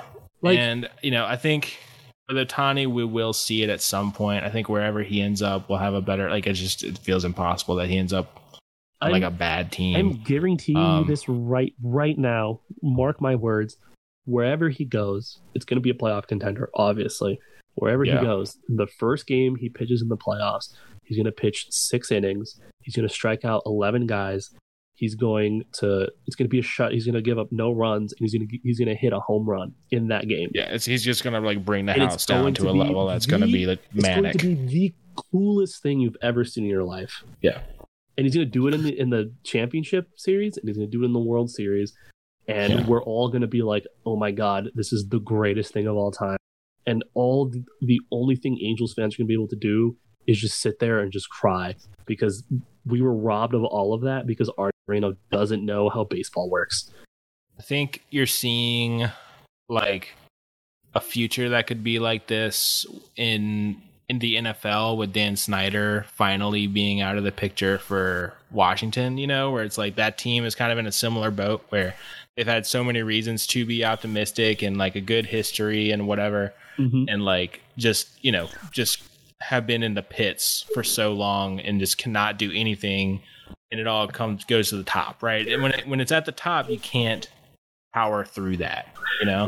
And the thing about that too is that it's just in my head, it's just so much more cruel because Arte Moreno said he was going to sell the team, and he got gonna offers, and then he said, "Never mind, I'm Yeah. good, I'm staying." Dan Snyder, he left Actually the second it. he had the chance. Like you you mean got a six billion you're gonna- dollar offer, is you know? You're going to give me how much money? Bet I'm out of here. Arte Moreno was going to get three billion dollars for a team that is at best second fiddle in Southern California in baseball, and hasn't done anything of of note in a decade. He was going to get Yeah. more money than the Mets were sold for, and he still said no. I don't understand. Like, you know, he did an interview where he kind of explained why. Like, he just he just couldn't. He didn't have the heart in them to like sell the team. My my brother in Christ, it is three billion dollars. There is- I could do there- anything for three There billies. is there is nothing I would not sell to you for three billion dollars, yeah, absolutely. let alone that franchise. And it's it's just oh my god, and it's also just the fact that like Joe Lacob, the the owner of the Warriors, who was a lifelong Angels fan, was like Mhm. rumored to Oh, be God, one of yeah. the guys who was bidding on the team. That would have been so cool to have an Angels fan buy the team. Because at least then we know, like, all right, like basketball and baseball are obviously different sports, but like we know he kind of knows how to do this running a team thing. Yeah. And he's the Angels fan too. Like, okay, Yeah. like so he understands like kind of our plight, you know? Like that would have been the sickest thing of all time. But no, Art Moreno had unfinished business. He had he he just he he wanted to you know he wanted to make a run at it. He he he just didn't have the heart in him. He just couldn't let it go. It's like oh my god, dude. Oh, just I, if he I know he doesn't listen to this, but on the off chance that he does, I hope he's listening to what I say. Please leave and never come back. No one is going to miss you when you sell this team whenever it is, if it's this year or next year or next decade, whenever it is, nobody's going to miss you. There's not a single fan in any organization in baseball that's going to miss Arte Moreno when he decides that he has had enough of the baseball thing. So please do us all a favor. Put the team up for sale again. Take your $2 billion, go back to Arizona, leave us all alone. We do not want you here. We do not care about you here. Please leave. Please leave. That's all. I think you, think you said it all. You know. Yeah. What's left to say? But There you know, really the other side of the Snyder thing is that I think with them, it's like, okay, this is the glimmer of hope. And I think as soon as that happens, however it happens, that'll be the moment. But it's just the waiting game of, you know, when is that tide going to turn now? You th- I mean, like I said, I've, it was, it felt inevitable. It felt so close. And then he kind of ripped it, you know, ripped the rug under y'all It. He snatched Um, it from us. but I think I think you speak for a lot of Angels fans where you're just ready to rip the band-aid, hit the reset button and just Mhm. like you know, if we can't win with this, let's let's shoot for the future. Let's figure something out here. Let's try to correct all these things that we've been ignoring for so long.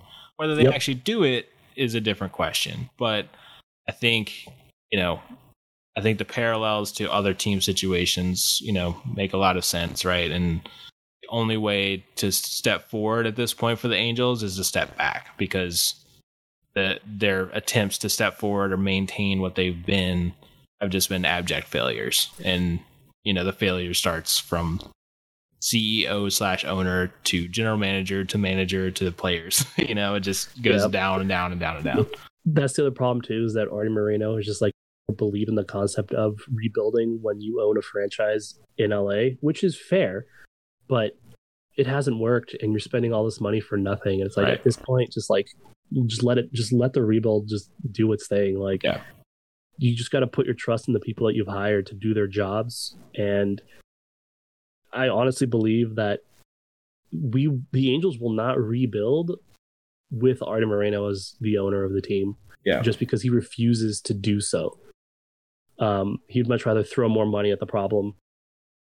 Well, throw more money at the player at like a 30 year old free agent and hope that that's what's missing than do anything to actually get at the root of the problem here. So, Yeah. Angels fans could be like, yeah, you know, blow it up and trade everybody and do whatever, but Ar- Arte Moreno's not going to let that happen. So, one way or the other, this ends with Arte Moreno having to sell the team before the Angels do anything to get back in the right direction, Mhm. which is just a sad state of it all. Like, Yeah. there's nothing that's going to happen with him as the owner that's going to lead to the Angels being the way that they were in the 2000s. Yeah. And that's just kind of the way it is. Again, it's like the only time I've ever been successful as a franchise was a like nine year run 2000s, which like fair enough, but there's a way of there's a there's a there's a blueprint you can follow. Yeah. Now. It's out there. Like it's yeah. very it's very obvious. Like you can just copy. Like again, this, this I feel like a very like go to the Tampa Bay Rays like front office and just offer everybody three times the amount of money they're making. Just go Yeah. I mean, every other team is doing that, and it kind of works, you know. Yeah, it's like you you know, it's like you got to start somewhere. It's like, but again, like I said, the team won't rebuild unless Arte Moreno sells the team. Nothing's gonna get better unless he sells it. Like there's no, there's no end of this misery until Arte Moreno sells the team, and at that point, you're just gonna have to hope that whoever he sells it to is better as an owner than he is, and not just like Dan Snyder or uh, Bob Nutting or you know some sort of nightmare like you know owner who meddles in things as much as he did. But Yeah. at this rate, I'd rather take my chances with the next person than have to deal with the one we have right now. Well, Esai I think I think that pretty much does it. Um, Mhm. I hope this was cathartic. You know, at the very least, oh, I think. I I feel so okay right now. I was gonna say I think it helps a little bit. You know, um, Yeah. there's obviously no way to make it feel good, especially when you're actually physically sick. But uh, Yeah, you know, but I think talking this all out and just dumping it's you know it makes you feel like you're not crazy you know it's like Uh-huh. yes there actually is just institutional things happening in this world that just make my life miserable and hmm you know what that's the way it is and i can still watch baseball and you know um I can still I can still admire Acuna hitting 120 mile an hour Yeah, exactly. And I'm sure, you know, wherever Ohtani or Trout goes, you know, you're lifelong fans of those dudes and you just wish it worked out. But mm-hmm. at least you still got to see him in your jersey, you know, so yep. it's still, you know, there's still good to be mined from this stuff. You know, I think everyone that watches Ohtani just thinks like, wow, like, you know, they're going to think back to where they were when they were watching the peak Ohtani. You know, we might not ever see that again, right? Mm-hmm. Um, so we might see that we might have seen the best baseball ever being played in Angels jerseys. You know, um, which make, which I mean, good and bad. It'll make it even right. that much more bittersweet if exactly you know. But at least they're sweet like, to go with the bitter. yeah, like you know, I'll as much as I despise Arte Moreno, I'm you know I'm always going to be thankful that when I look up Shohei Ohtani highlights, th- he's going to be in an Angels jersey right. when for most of them. So you will have seen it, you know, in mm-hmm. in the Angels crowd and with an Angels jersey. Yep. So, mm-hmm. um, but yeah, thank you so much for jumping on. Like I said, I think this was a. Um, I don't know if we're going to be talking about the Angels. Hopefully, for a while. I think. I think every time they came up this year, we're just like, oh god, we got to yep. talk about the Angels again because it's just like you felt like we had to, you know. Uh, hopefully, um, the next time we talk about the Angels is when Arte Moreno the team. That would be fantastic. I'd be super down with that. Mm-hmm. Um, if that happens, we're you're our auto guest. We'll shove everything yep. aside. So we'll mm-hmm. give you your ten minutes of just like cheering, mm-hmm. oh. crying, even yeah, crying, blank laughing.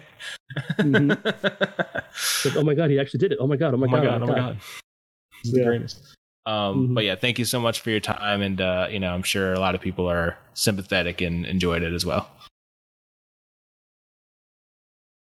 Go on that note, go Angels. Rain Delay Radio is produced by Lewis, and Dylan hosted this week's episode. We were joined by our guest Esai. Rain Delay Radio is edited by Nime, and our theme music was composed by Chuck Leese. Rain Delay Radio releases every Monday morning at 1 a.m. Eastern, and we will see you next week.